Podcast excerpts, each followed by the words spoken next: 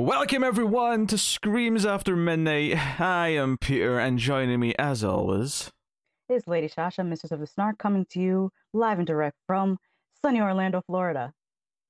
And this is a horror movie podcast. We get together, we we talk about contemporary and VOD and sh- newish horror films. it's a terrible intro, but that's what we again. Uh, that's what we do. We watch a movie, we talk about it. So that's simple. Uh, and coming up on today's show, we are going to be talking about Escape Room Tournament of Champions. Although on IMDb it just says Escape Room 2, which means I think in the UK they just called it Escape Room 2. I think they mm-hmm. decided not to do the stupid subtitle. They thought, no, we're just going to go with the number. Too many movies are scared to go with the number. The sequels are scared of numbers now. It's, it sickens me. It sickens I, me. I prefer the, the numbers because yes. Trying to remember, especially specifically the Hellraiser sequels. Oh yeah. trying to remember which one is which because they're not numbered, they just have different names. It's irritating. Yeah, it's everyone. Everyone thinks they're too good. I, I, you know, they weren't the first to do it, but I kind of blame Lord of the Rings for this mentality. Mm-hmm. Everyone after Lord of the Rings, everyone just wanted the colon, colon, something mm-hmm. else. Mm-hmm. No, no, no, no. We anyway. could also we could also blame just a teeny bit Halloween season of the witch for the for the sub the sub um title title. was that the, that wasn't the first to do that, was it? That's the earliest one I can remember. It's Halloween colon season of the witch. Oh, it's, it really, no, it just... it's Halloween three colon season of the witch. Oh, oh, my bad. There's a, there's a three in there. There is a three. Okay. okay. Um, I think technically no one ever remembers this, but technically Friday the Thirteenth Four doesn't actually say four in the title. It's just Friday the Thirteenth, the final chapter. It goes back to having numbers after that, but mm-hmm. f- five. Actually, we don't go back to numbers till six, but definitely it goes back to numbers at six. Um, mm-hmm. But yes. And then it goes away from the numbers again when it does um, H2O and then Resurrection. That's Halloween. You've jumped back to another franchise. Oh, sorry. They're all mixed together in my head. I thought we were going to say Jason Goes to Hell, which would have been. Mm. We would yeah. have expected you to go with that sense. But anyway, so Escape Room, Tournament of Champions. This is the second Escape Room. Uh, me and Tim did the first one on Screams when it came out, like, I don't know, two years ago, whenever, whenever that mm-hmm. hit. Um, and you hadn't seen the first one. You watched the first one as well for, for the sake of watching yeah, the second I, I one. I watched it last night and I liked it better than I thought I would. I, I purposely watched last night because one of my pet peeves is when a reviewer reviews a sequel to a movie without having seen the original. That just irritates me. oh, I'm meticulous. I uh, on the other shows, regardless of how bad and how unnecessary some of the prior mm-hmm. films might be, I will insist and go through all of them before we do the new. Typ- typically, there's probably a couple of exceptions, but by and large, that's the that's the real.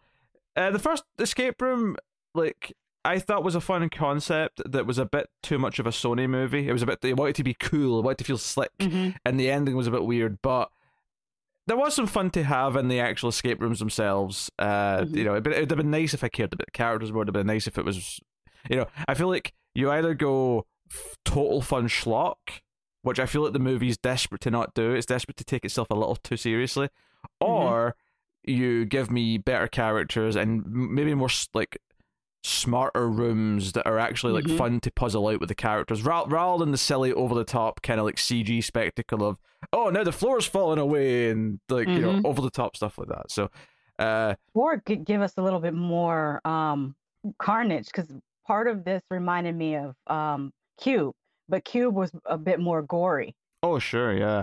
Mm-hmm. Um, I, yeah, I think um, just a little bit more. I don't know. So it's uh, maybe like escape rooms where you could actually solve it with the characters. Whereas I feel like the actual puzzles in both the first and the second escape room like mm-hmm. you couldn't just solve that on your own as a viewer. They they have to find things and explain ridiculous ideas and ridiculous mm-hmm. thoughts they have. Otherwise, you would never get to it because they're so obtuse and so weird. Mm-hmm. So uh, something where you could actually, you know, not be too predictable, but something where if you are paying attention, you might get the solutions first, or you might be mm-hmm. able to. Yeah, so that that'd be something that would make it more funny to play along with. But uh, I thought the first one was very watchable, but not a great movie. Just a very watchable thing. Mm-hmm. Uh, I agree. That was, that was, it. So that, that's where I was in the first one. Escape Room 2, Tournament of Champions. And don't worry, they have that moment in this movie Do you know, so everyone made fun of this when the first Suicide Squad movie came out. Everyone made fun of Will Smith in the trailer Mhm. for the moment where he goes, "Well, I guess it's some kind of Suicide Squad." uh," like, Mhm. right? Everyone made fun of that. This movie has that for its subtitle. Yes.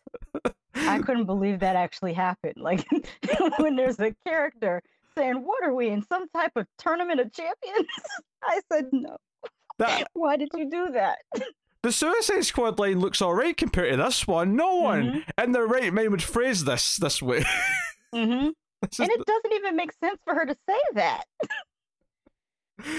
Oh, and it was in the trailer, uh, which is Mhm. probably why it's in the movie because they wanted to put it in the trailer to give it the, the, the you know, y- y- your big moment, your big money making moment.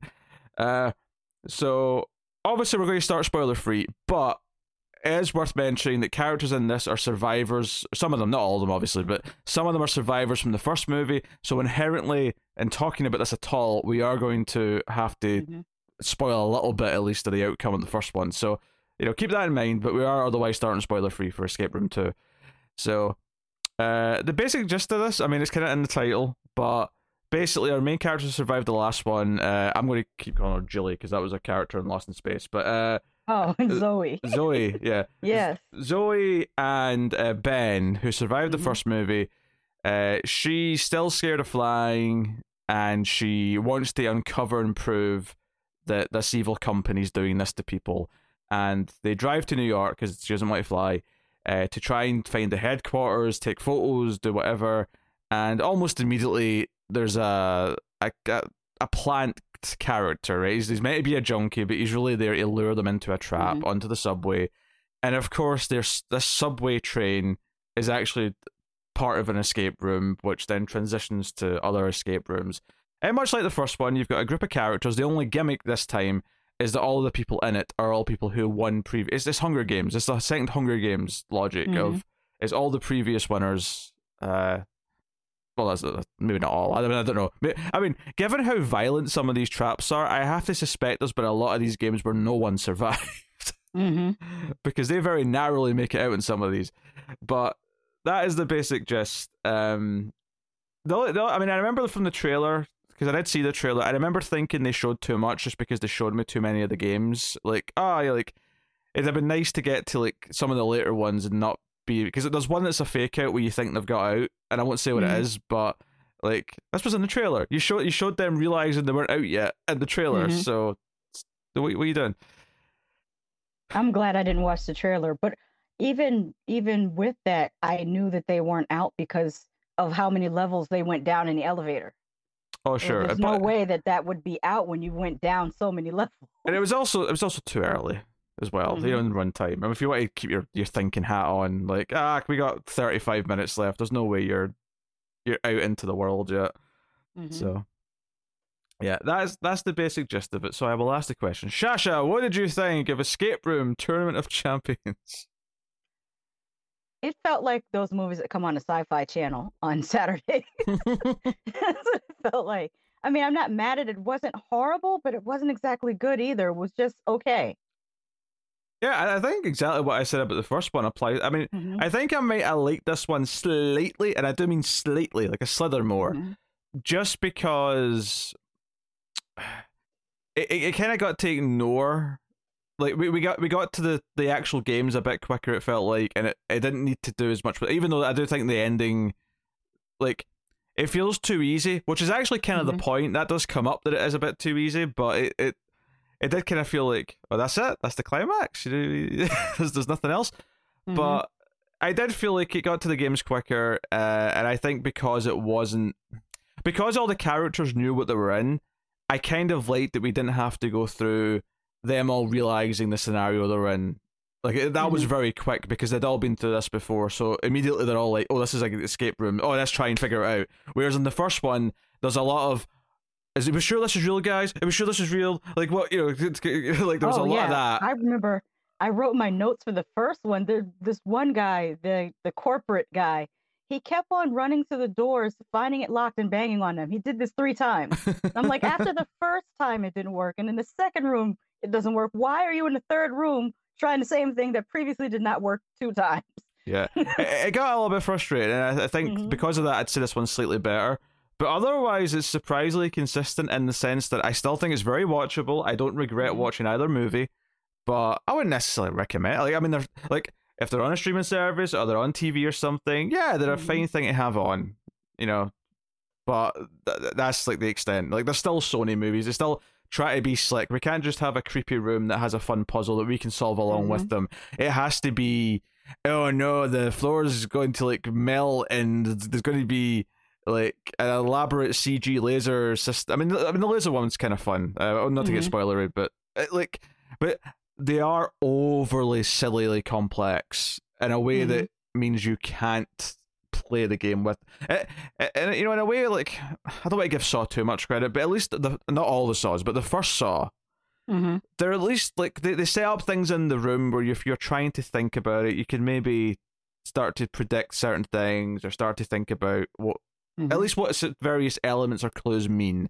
But in this, like they have to go through like four or five rooms, whatever it is. So every time they go into a room, it's like, oh, there's an anchor and there's a postcard and there's a there's a metal detector over there, and it's like, but they have to like go through boom, boom, boom. There's no time to even possibly think, and they just find items that completely introduce new ideas like halfway through the escape rooms, which isn't Mhm. unlike an actual escape room, but as a movie, it's hard to like engage us because it's just, you know.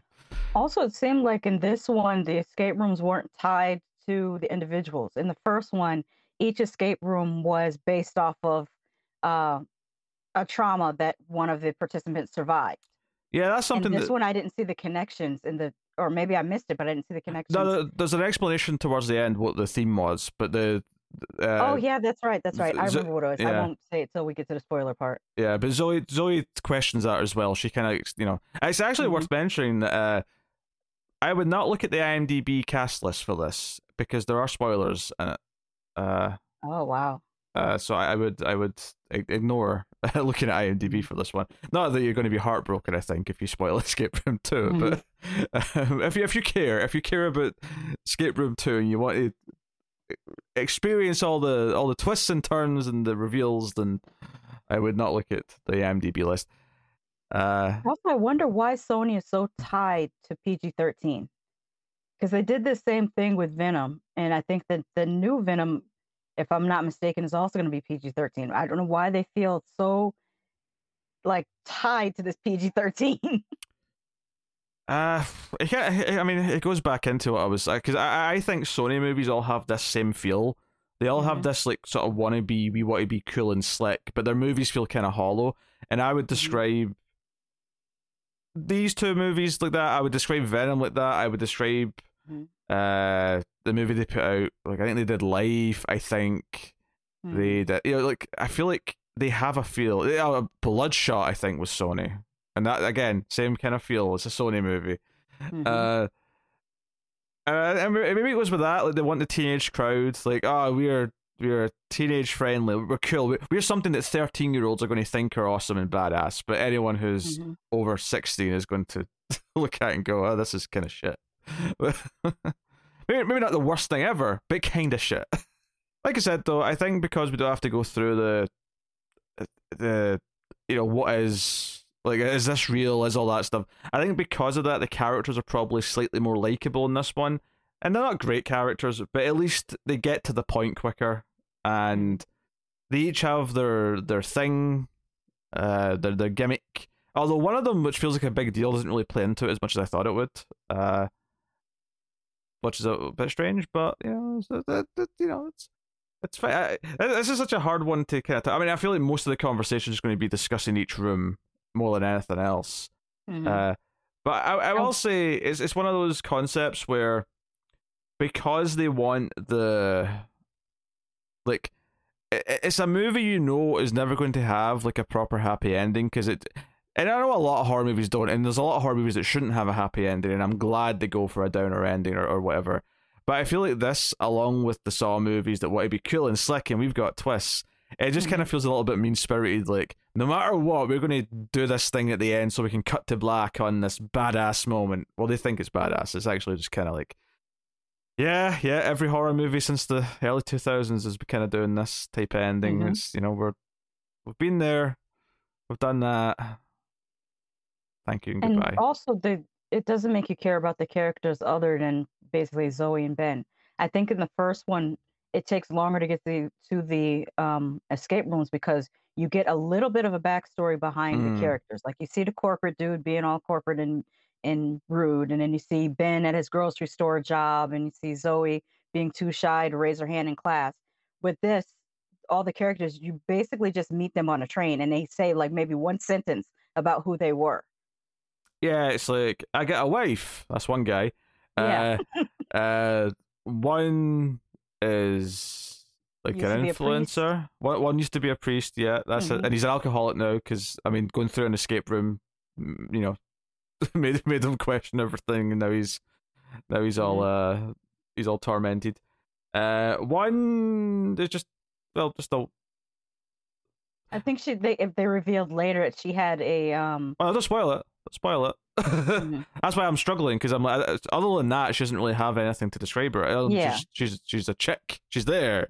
Mhm. you know, that's that's basically her her whole thing. Uh, and that's basically it. There's not a lot to them. I mean, admittedly, I don't necessarily need there to be a lot to them. I, it's again, it's, it's it's back to this like either you go full Mhm. schlock. And then it's okay that they're kind of thin characters. Just make them memorable by having their own, they're each of them their own trait, and that's fine. And they're just archetypes, whatever. Uh, or you want to be a serious movie and you give us good characters that we care about that have Mhm. you know some arcs some at least make us care about them a little bit um and it, it kind of falls in the middle of both of those things sadly which is kind of the biggest failing of probably this and the first movie uh but it's it's not a bad and, uh, you know i'll say this it's like just under 90 minutes. It doesn't Mhm. waste time. It doesn't pretend that it's high art and at least that i can say I, I can say at least as stupid and as cool as it's trying to be which comes off a bit try hard it doesn't at least insult my intelligence but try to pretend anything else. Like it doesn't i don't know like there's some movies you watch that you think you're making gold here and this isn't gold. This is this is you know fodder this is fodder which will be in theaters but will ultimately live on the the, the bottom end of a streaming service somewhere Mhm. uh that people will stumble onto occasionally so I would love to know what young people think of this movie because it's it's I'm guessing it's mostly meant for them. So I wonder, well, actually, anybody who's watching this that might be Gen Z, wh- what do you think of these type of movies? If you're like 13, 14, 15 years old, is this like, are they reaching you? I want to know. i'm glad you specified because i was about to say you can ask me you know you can just ask me what i think of it No, you're you're at least a senior in high school. I Mm. should know as a, as as a 24 year old graduate student. Oh yes yes as a 24 year old you should know yes My Um, grandfather used to say he was 24 his whole life. Every time I asked him how old he was, he always said he was 24. I think what he meant was a multiple of 24. um, so, yeah, um, it's very watchable. It's watchable fluff. Um, Mhm. some people may attach to it a little bit more and want to revisit it because there's definitely some fluff, cheesy things in the past that I've attached to that I do go back to. I don't Mhm. think this is that for me, but much like the first one, I didn't hate watching it. Like it was fine, like to have on. I wasn't miserable about it. Uh, which you know, compared to some of the things we watch for this show and the stuff that comes out, that's that is saying something, at least. Mhm. So there you go. Um, let's go spoilers. Let's say spoiler warning, and we can get into the the the meat of it. Uh, so there there are things that do annoy me right early on, which is Zoe's at her therapist and she's saying, "Oh, you're being paranoid. Like everything's a clue." To, and she starts like saying, "This pen's a clue to you. This book's a clue to you. This bag's a clue to you." And I just sort of groaned and went, "At the end of the movie, they're going to be clues." and I'm going to be so annoyed at this. I just thought it was the worst ther- therapist ever. Like, this is not how you deal with trauma. I'm pretty sure that's not how you treat it. Get back in a plane. Don't be a scaredy mm-hmm. cat. Especially like she sort of gives a shit for like suggesting to drive to New York because she's scared of flying. I'm like, I mean, she can drive. It's not like she's saying she wants to drive across the Atlantic. She mm-hmm. she can drive to another state, it's fine. Like it's a perfectly normal thing to do. And it's understandable why she has a fear of flying. She was literally in a plane crash where everyone died except her. That's an extreme trauma. That's that is a reason to be have a fear mm. of flying. I mean, it's not irrational on her part. Yeah. There's a couple of scenes with her and Ben where there's like it's almost a tease that maybe it could get romantic. They never really go down that path, but it's still mm-hmm. open for the future. But it's just to show that hey, they, they kind of have this shared trauma together. They both survived mm-hmm. this thing, so they they kind of like want each other around. Uh, like I said earlier, they very quickly get into a chase with a mugger. They end up mm-hmm. on the train, and then the train disconnects and ends up on its own. And it turns out that this is a, an escape room, and the, the mm-hmm. escape so escape room number one the train.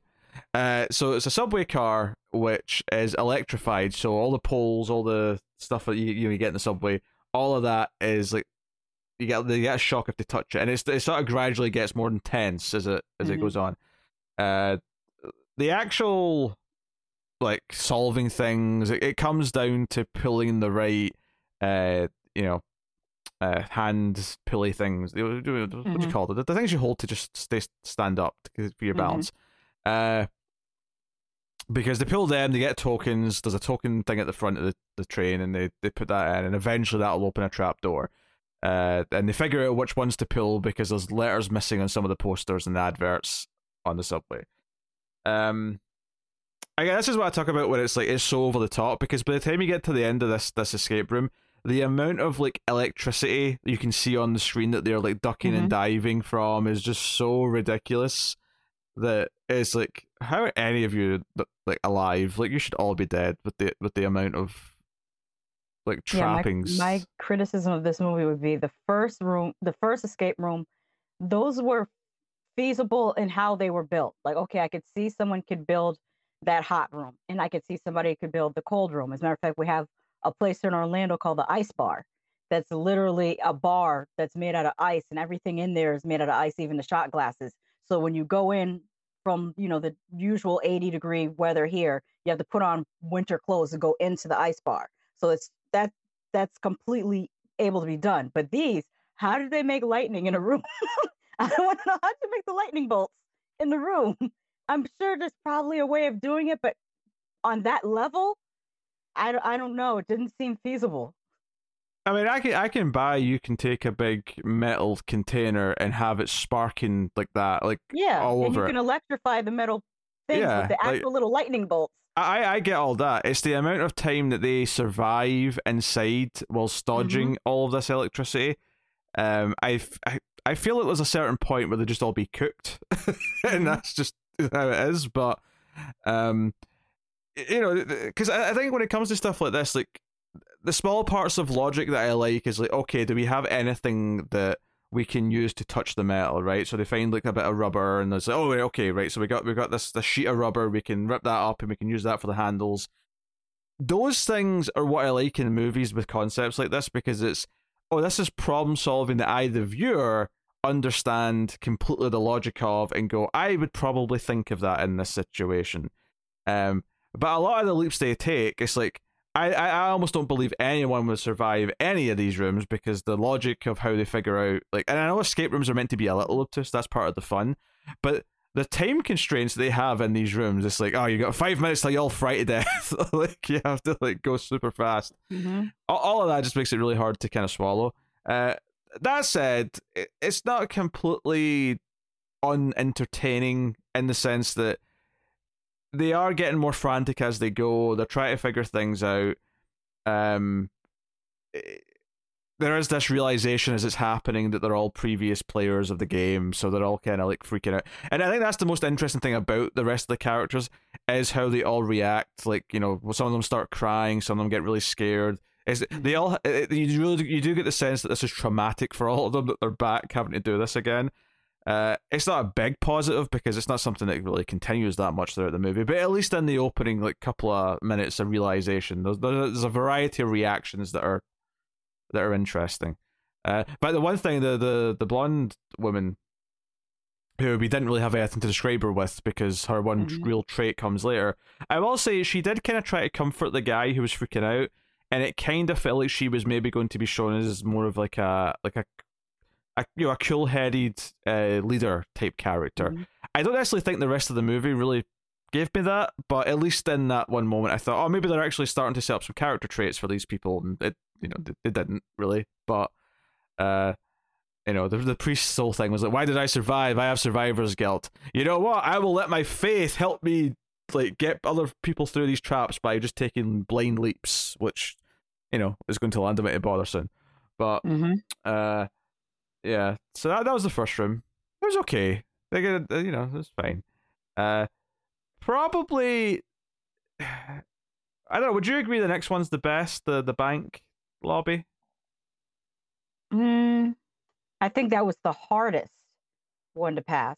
Hardest. Okay. And it reminded me of a specific scene in Resident Evil, which even more so, seeing as they had to take an elevator down to Raccoon City, no, underneath Raccoon City anyways. don't don't bring up the Resident Evil movie. Don't. I hate it. I hate those movies. I hate it. I like the first one. No, it, It has- sucks. It had Alice, zombie dogs. you don't Yeah. see those every day. the, the, there's, there's tons of zombie dogs in the games, which are much better. Mhm. The, the, the stupid Alice is not even in the games. Oh yeah, Alice is not in the games. Alice is just a figment of uh, her husband's imagination because it, it's his fault. The director of, of the um, Resident Evil movies, he keeps putting his wife as the lead, and she's not a great actress, and she's really horrible at stunt court doing her coordinated stunts. Like, and she doesn't sell any of these. You don't have to sell me on the horrors of Paul W. S. Anderson. I am Mhm. well aware of the the the dire straits of what of what he represents. Um, he's a horrible filmmaker, and uh, I do not wish to discuss uh, Resident Evil movies any longer. Thank you very much. Uh, oh, there's a new one coming out, which I'm not particularly happy about. But uh, Really? uh, well, it's not Oh with him god, though. they need to let let the series die. No, it's a reboot though. It's not with him, so at least at least it's not, Okay. it's not Alice. It's not that. It's Mm. they got their six movie. I can't believe that went six movies with that Mhm. crappy. Oh, anyway, uh, yeah. So so so room number two, the the bank lobby. Uh, so this one they they come in and there's like a, a checkered pattern floor, kind of Mhm. uh, uh, you know not right at the entrance, but like from uh, the sort of big central aisle where there's like the, the, the counters on both sides. And the idea is that some of them are pressure plates and that they will trigger uh, a laser grid, which isn't just, you know, if you think of uh, like, you know, anyone sneaking into like a, a vault or something and there's lasers, uh, usually it's just like an alarm trigger. Here, they're actually lasers that are going to cut their, their skin, so it's like super Mhm. dangerous. Uh, hence the comparison to the, the laser sequences from uh, Cube. And another film which will not be named, in fact, Mhm. Shasha's got a demerit for bringing up uh, a Paul Anderson movie. Uh, so, uh, um, it's okay, all right. You, you're giving me rules, and they're trying to figure out which ones they can step on, and uh, and this is the sort of thing where like some of the, the solutions here, are like, oh, the three clocks in the room say this, and there's this little this message says, you know, follow the the the, the uh, you know hour by hour, and that gives them the first like half of the the path, the safe path. Uh, I think what I liked about this one, and maybe why I, I think I think it was my favorite, is because it gave everyone something to do. They kind of split up into different teams because there was two sides of the of the room that had different clues, and then the priest he was on his own in the middle, and he ended up in the one who was trying to walk down the, the thing, and then halfway down when they only because because that clue only gave them half of the path, he then decided to just start taking leaps of faith and taking steps, and he got a little bit far with it, but ultimately, uh, you know, almost got himself killed. In fact, honestly, the only disappointment I really have of this scene, uh, other than that, I wish that the the clues were more, you know, play along worldly, would be that no one gets sliced. Like I was really expecting someone to fall into the lasers and get properly sliced. But PG thirteen. But uh, even if you do it off camera, though, like you know, just, it's like someone starts to fall, you cut to the reaction, and you, and you just hear a like Yeah. uh, you know, just something like that. But they didn't even do that. Uh, so so that, that was a bit of a shame. Uh, but yes, and there's a lot of like moments where someone has to stay back and read out the path, and you know Zoe ends up like only getting out in the nick of time because she's the one who's like Mhm. giving them the path, and then she has to follow the breadcrumbs or lollipops in this case that they've left for her on the squares. Um, But I, I think I like this one the most because, unlike some of the other ones, it felt like a real place. And obviously, it's not. It's one they've built, but it does look like a real bank or you know an equivalent to that, as opposed to say the next one, which has like an almost like Truman Show esque like here's an ocean backdrop for for this Mhm. beach set, uh, which you know. um Although I do appreciate how fake that next one looks because I remember in the first one, kind of feeling a little bit like, oh, this like frozen lake place. It Mhm. feels super realistic, and I'm like, did they really just build this in a room somewhere? At least this this beach one they go to next does genuinely feel like a set.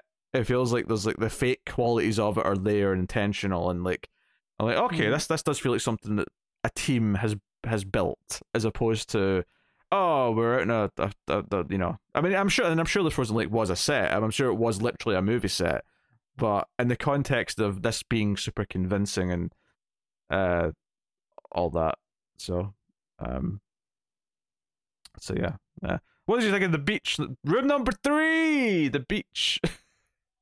Beach room was okay. It wasn't my favorite though.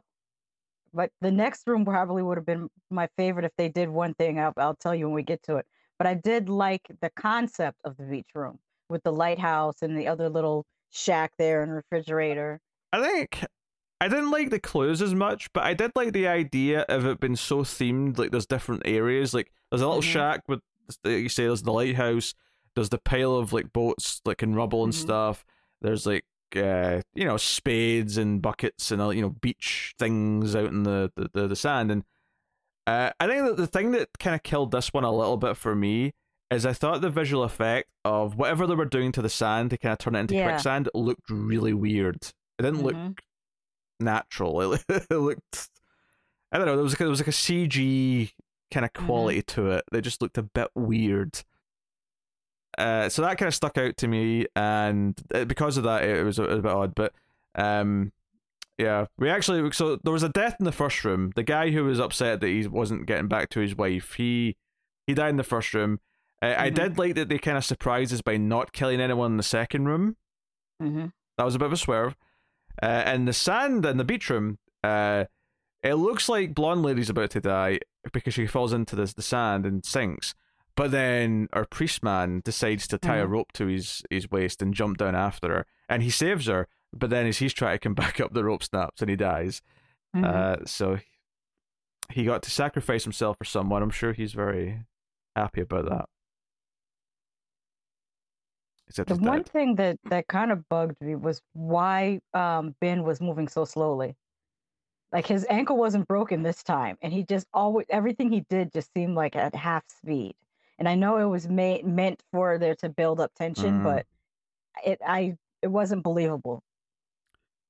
Yeah, there's there's definitely moments where it feels like there's some characters who are standing and watching other characters do something, and it kind of feels like there's a lot of stuff to check in here. You can maybe could just be at least looking at things to see if there's other clues or Mhm. or something.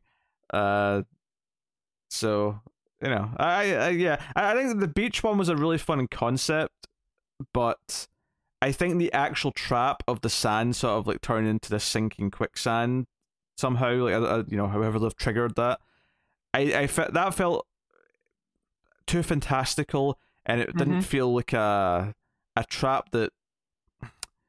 Like, admittedly, the lasers are over the top, sure, but at least there's a simple logic to them that we understand, right? There's a laser, there's a Mhm. straight line, and you can't hit that line, and it'll cut you. And there's a lot of them, so that becomes super dangerous.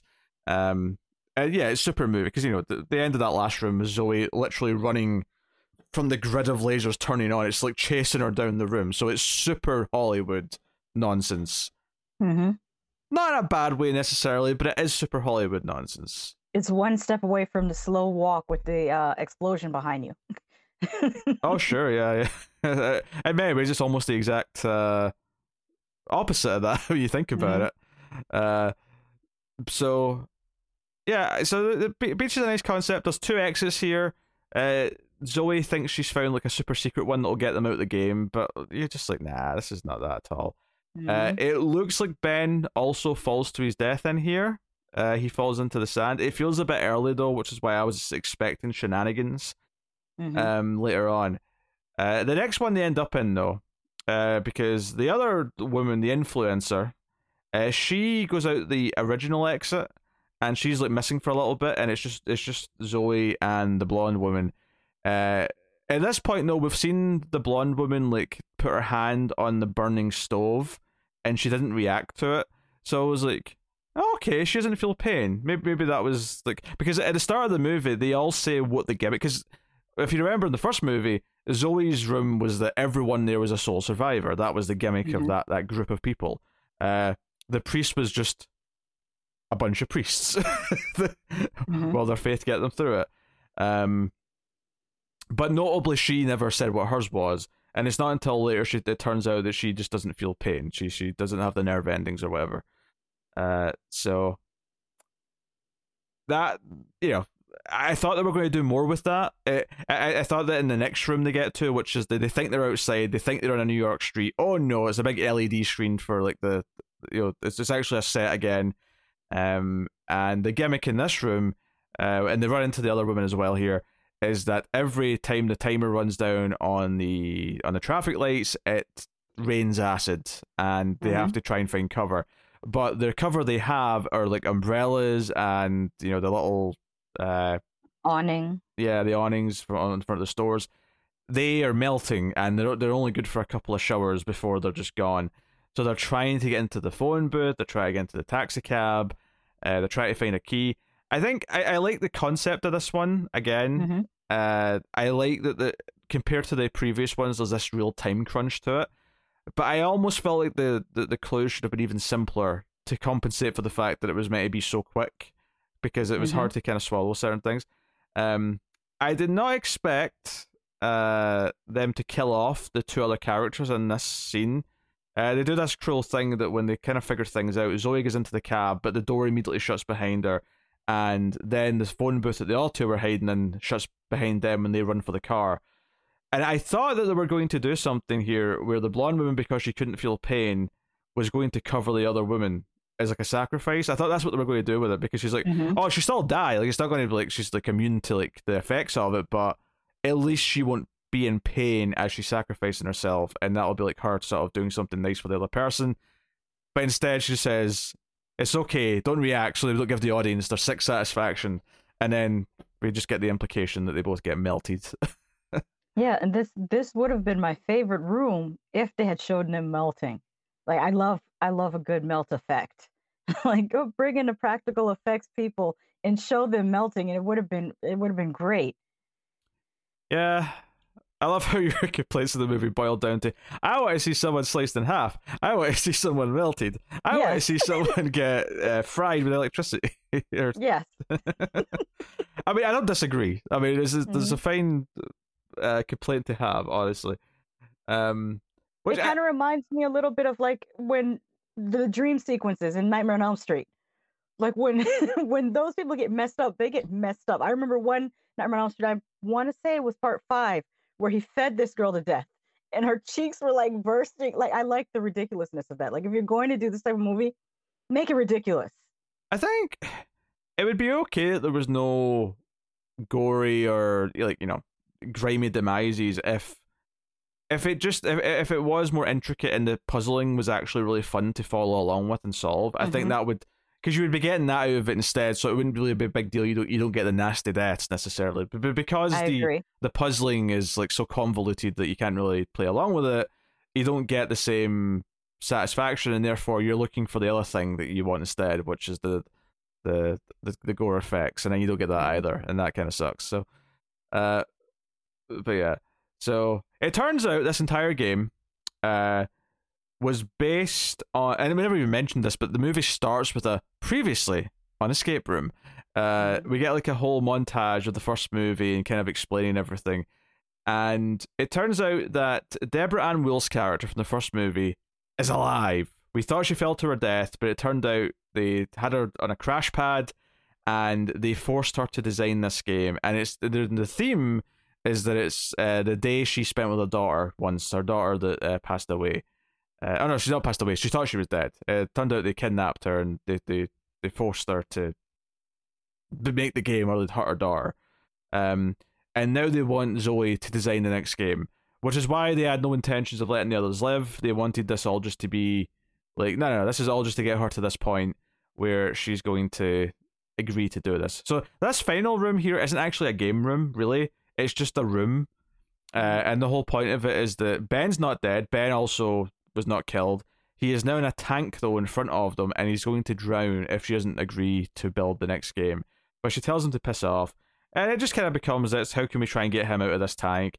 Uh, at first, uh, Deborah Ann Woll's character, Amanda, she is too scared to fight back, but then she eventually joins in. It, I mean, no one really cares that much.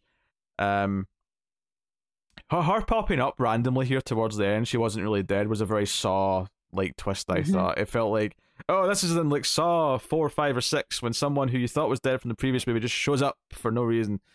Um, and it's like, okay, I, I guess she was the biggest star in the first one because she'd been mm-hmm. on a mm-hmm. couple of big TV shows, so she was like the the name. So I, I guess that was a big deal to have her come back, but uh, I think maybe they were overestimating the attachment that any of us had to characters in that first movie. mm-hmm.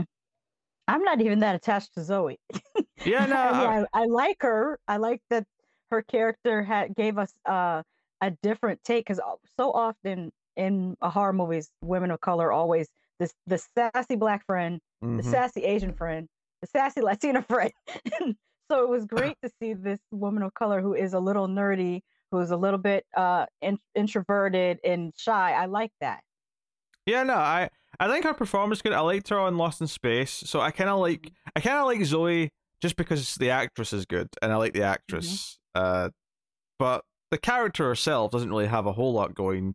Uh, she has more than the other character because she's the main character, so they give her a bit more. She has she actually has like you know a fear and she has something to get mm-hmm. over, uh, and she has the most characterization of anyone. But like everyone else is you know kind of just like a one note character mm-hmm. with a with a one purpose, depending on what what it, you know what their their role is. So yeah, um, no, it's no, it's true. It's worth pointing out that we do have a lead character who is of color, and you know it, it shouldn't be a tally thing, but it's been so one sided for so long that mm-hmm. you, you kind of have to point it out. You kind of have to celebrate it a little bit when it does happen, even when it is in a you know a just yeah, okay and movie. And she's not a stereotype. She's an actual, yeah. you know.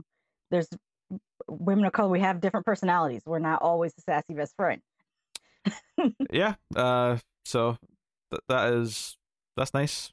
Mm-hmm. I mean, it's not. I mean, there's not a lot of positives to give, so we're looking yeah. for them where they are.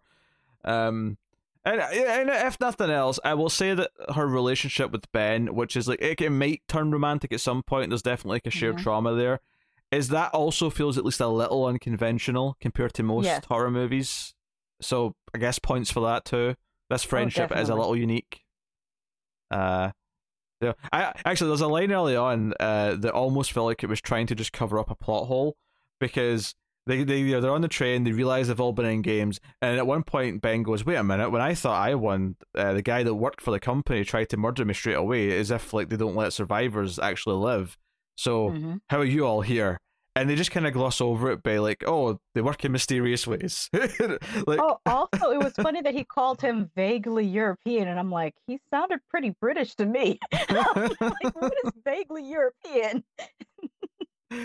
um, well, that's like in movies or whatever, where they'll have a character who's vacationing in Europe. They'll just say Europe, mm-hmm. like Europe's a pretty big place with a lot of, and yeah. it's not, and it's not even like.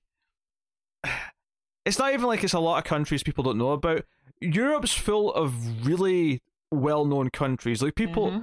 Americans. This is. I'm talking about Americans specifically. Yes. Americans know France. They know Spain. Mm-hmm. They know Germany. That, that, it's not like I don't know, like some Eastern European countries that are smaller. They they might not know, right? Yeah. You know, it's not like that. There's a lot of really big, well-known countries in Europe that they can mm-hmm. specify. so that's a bit odd mm-hmm. when they do that. So yes, vaguely European. I can't believe he described that gentleman like that. Like, what was vague about it? I think it was pretty. It's pretty clear, and we have we have seen enough uh, British people within even the American um, media. Like everyone knows Simon Cowell, as much of a jerk as he is. we, we know him. Everyone knows Pierce. Uh, what's it? Piers? Is it Pierce Morgan? Think his last name is Morgan. He's always in some controversy. I'm not sure why you jump into these, but there's a lot of English actors that have been in many a movie for decades oh, yes, and that's, decades. That's true too. That's true too. you know why? Because a lot of English actors hide their accents and play American roles, and then you don't know until you see them in an interview after the movie, like, oh, I didn't know you were British. I mean, that's true. A lot of them Yeah. do, but a, a lot, you know, Mhm. there is a lot of times where they do play characters with their own, um, you know, with their with their own accents. I, Mhm. uh, yeah, it is weird. Uh, that's a weird thing. But I, I just I felt like that was like a plot hole thing. They were just trying to like sort of brush off. Like, yes, yes, Mhm. we thought of that too. That technically it, we implied in the last movie that all the survivors get killed off anyway, and Mhm. they just happen to get away. Uh, but we'll just we'll cover it up. We'll cover it up quickly. This is fine. It's fine. Uh, so ba- yeah, basically they use some gas and uh fire to like break things down. They get out. I did kind of like that when they get out, you see like big like rooms label on the outside as this is the New York set and this is the you know even though this this place was ridiculously big and like how are they hiding something this huge? It's like this is nonsense. But it does feel too easy. Like they're out. Mhm. They're outside. It feels far too easy. They go to the police station, and they're like, "Hey, yeah," and it's on the news. Like, "Oh, this secret organization's been doing this to people. There's witnesses now. The police, the FBI, the CIA, all the all the authorities are all looking for people, and they're they're bringing people to justice." And I'm like, "Okay, this is so easy that I know they're going to do the."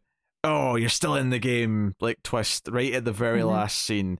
And sure enough, Zoe gets over her fear of flying. She wants Ben to go on the plane with her, and she sees a woman who looks like her ther- therapist but isn't, but uh, has the book, the pen, the bag that were pointed out as clues at the start of the movie, and then the voice uh, comes on, on on the plane and you know says, "Thank you for flying Air, whatever the company that does this game is," and it's like you know. You don't get to. You're not out of the game until we say you are, like kind of thing. Mhm. So now they're on the plane, and if there's an escape room three, if they do a third one, somehow they're going to have to start it with them on a plane, uh, Mhm. which I assume took off. It felt like it. I mean, but then maybe it's just simulating things. But I don't know. Like, how many of these passengers are innocent people, and how many are working for the company? like, that's a lot of players. If this is still the still an escape room style thing, uh, so I don't know. The the ending's just like it's eye rolling. It's dis- I mean, it's not even disappointing because you kind of expect a shitty ending like this, but it's just kind of like, yeah, okay, okay, fine, whatever. And then the subplot with the daughter, um, where the daughter, I guess she's locked in a room. She's being forced to make these traps, and uh, Zoe has to help her escape. And it almost was like a ring type of situation where she finally helps her escape, and it turns out that the daughter is more evil than the father who was making the traps. But what do you mean? That was the ending that was in the in the version that I saw. Are there two different versions again? Are they doing that thing like they used to do in the 80s where they would I- have like a European No, version no, and an no. American version? No, there's a theatrical cut and an extended cut, and I watched the theatrical one because it was shorter. Oh, maybe I Uh, watched the extended one. Wait, hold on. What I happened? didn't I didn't notice that there was more than one cut. What happened at the end of the years? What are you talking about? Like, so the last time I saw Amanda was when they escaped, and then they mentioned she was talking to the police at the police station. That's all I saw. I didn't see anything with her after that. Oh, well, there's a, another scene where the daughter, like, okay, the beginning of the movie, at the beginning of your movie, did you see uh, a wife who was trying to get away from her husband? Who Oh, was no. the, um, No, none of this. No. oh, well, this is interesting. We saw two different versions of the movie. At the very beginning of the escape room that You, I you, you- saw, you said wait. You, said daughter, and I thought you meant that, like Amanda's daughter who's been held captive, but we never saw her. She was just mentioned. I was like, who, who, who are you talking about? no, in this one, they show the um the puzzle master, and he's pretty much super um abusive, and his wife is trying to leave him. And uh, when they first show her or show his daughter, she's in her bedroom and she's playing a, a puzzle game in her suitcase.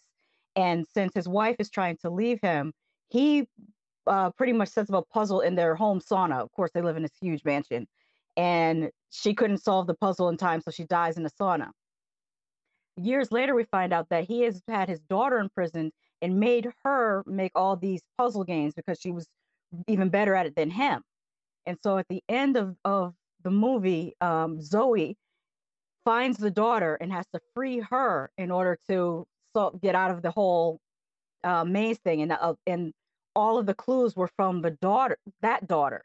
And then when she's free, she's like, the very last line in the movie is the daughter saying, Oh, if you thought my father's puzzles were bad, wait till you see mine. And then that's the the gateway to the part three. Wait, so they don't go on the plane? No. There's different. There's actually different endings to these two cuts. Apparently so. Oh my- I did not know this. Uh, yeah, none of that's in the. I mean, presumably, if they're going to do a part three, they'd have to follow my ending because that was the one that was released in theaters, right? You would think. hmm Uh, so I don't know.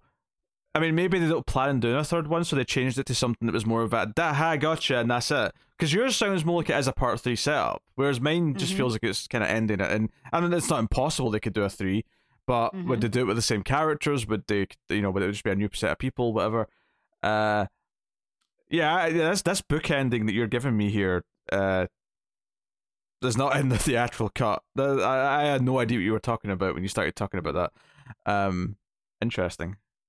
Mm. Did you like It it? wouldn't be the first time Hollywood has done that. There's there's Yeah. been other movies where they have Well, a theatrical cut and then they have well, no, they do that a lot, but like Mm-hmm. normally, what they add, like the because it was like seven extra minutes, and I thought, ah, usually it's some extended dialogue and a few scenes. It's nothing that important, and normally that's true. Normally it's a few extra dialogue scenes and that's it. Mhm. Uh, it's just so funny that in this one occasion where I said, no, I'm I'm watching the shorter version, that the Mhm. differences were so extreme that it had a different ending and this other subplot that tied into the creator of the first puzzles. Like none of that's in the theatrical cut. None of that is there. Mm.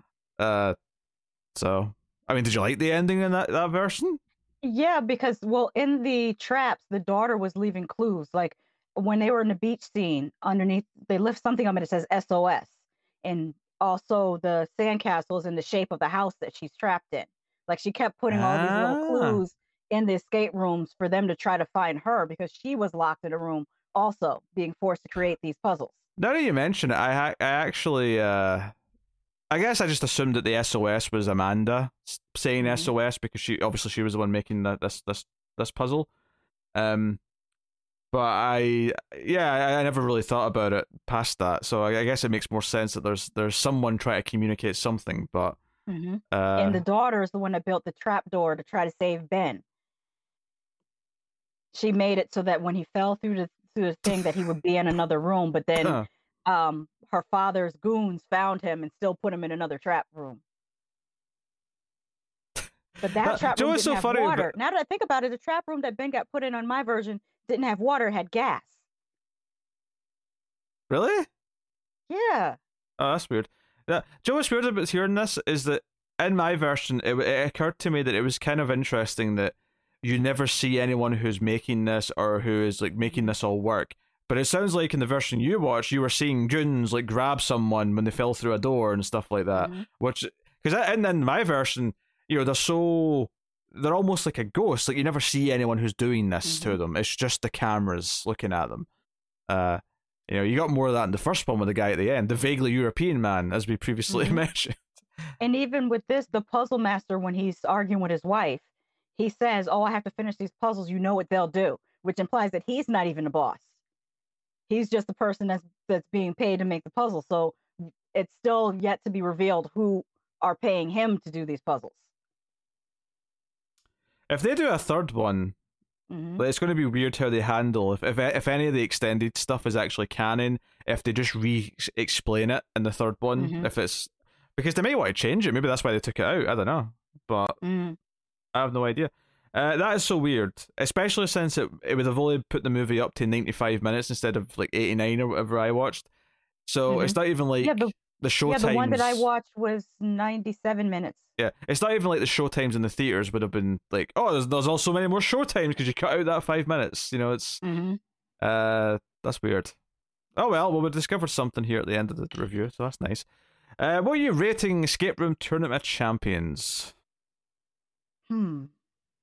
I'm I'm going with a 5.5 because I was never bored, but it didn't it, it, it didn't live up to my expectations as far as I don't know, just making you feel something. It didn't make me feel anything because without the character development, without having puzzles that were more interactive with the audience, and without gore, you're just kind of mediocre, just above mediocre. I'm going to say above mediocre. So 5.5 because it was very well done. Like I have no gripes on the technicality of how everything was shot.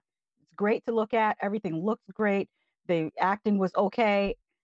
Nothing was like stellar, but I couldn't say they were absolutely bad actors either. So it's definitely in the middle, that 5.5 middling range. Yeah, I'm actually agreeing give it the exact same score. I don't think it's enough to be called good, uh, but mm-hmm. it's very watchable.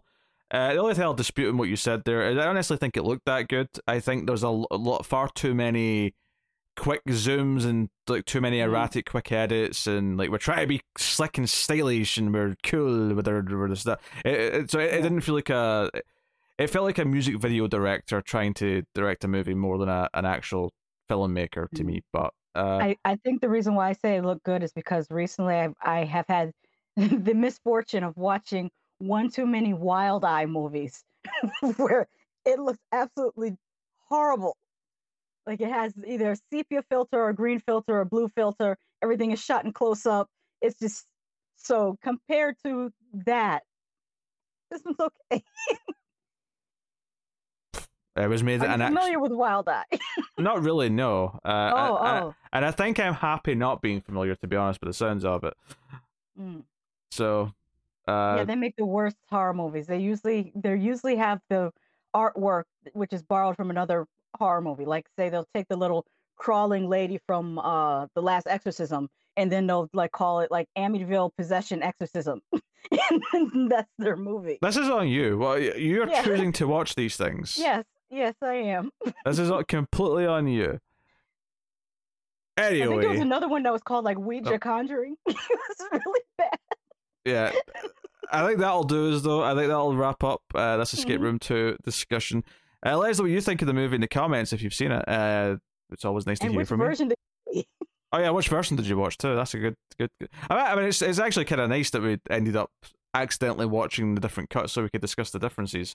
Uh, mm-hmm. Uh, but yeah, so um, yeah, let us know in the comments what you thought of the movie. Like and subscribe, ding the bell for notifications. All those things really do help out YouTube channels, so that's why they all tell you to do it. So here I am shilling and telling you to do it. Uh, of course, I will thank our Patreon producers for the month. So thank you to Tyler Hess, Cindy Palacios, David Sharp, Board Now, Al Treisman, Christopher Moy, David Brown, and Stanley.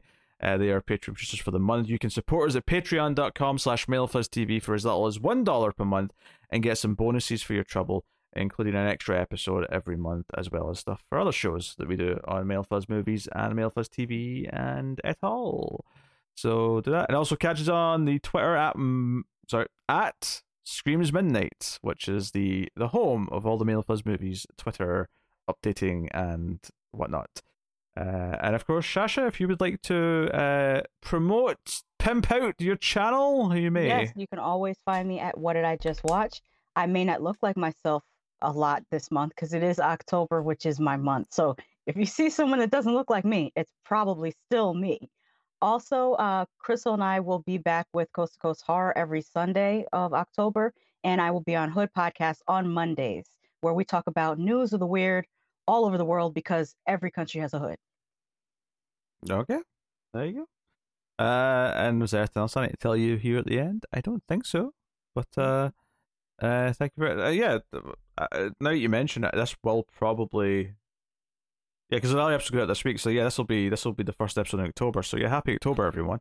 Uh, and we'll see you soon for uh, more spooky goodness. So thank you once again. Oh, and also, since it is in October, uh, hope you're glad that Screams After Midnight is back. Thank you, everyone. Mm-hmm. Uh, so thank you very much for watching or listening. We always appreciate it. Keep watching scary movies, and if you see someone wearing the sacred mask, repeat to yourself, Hockey season ended months ago.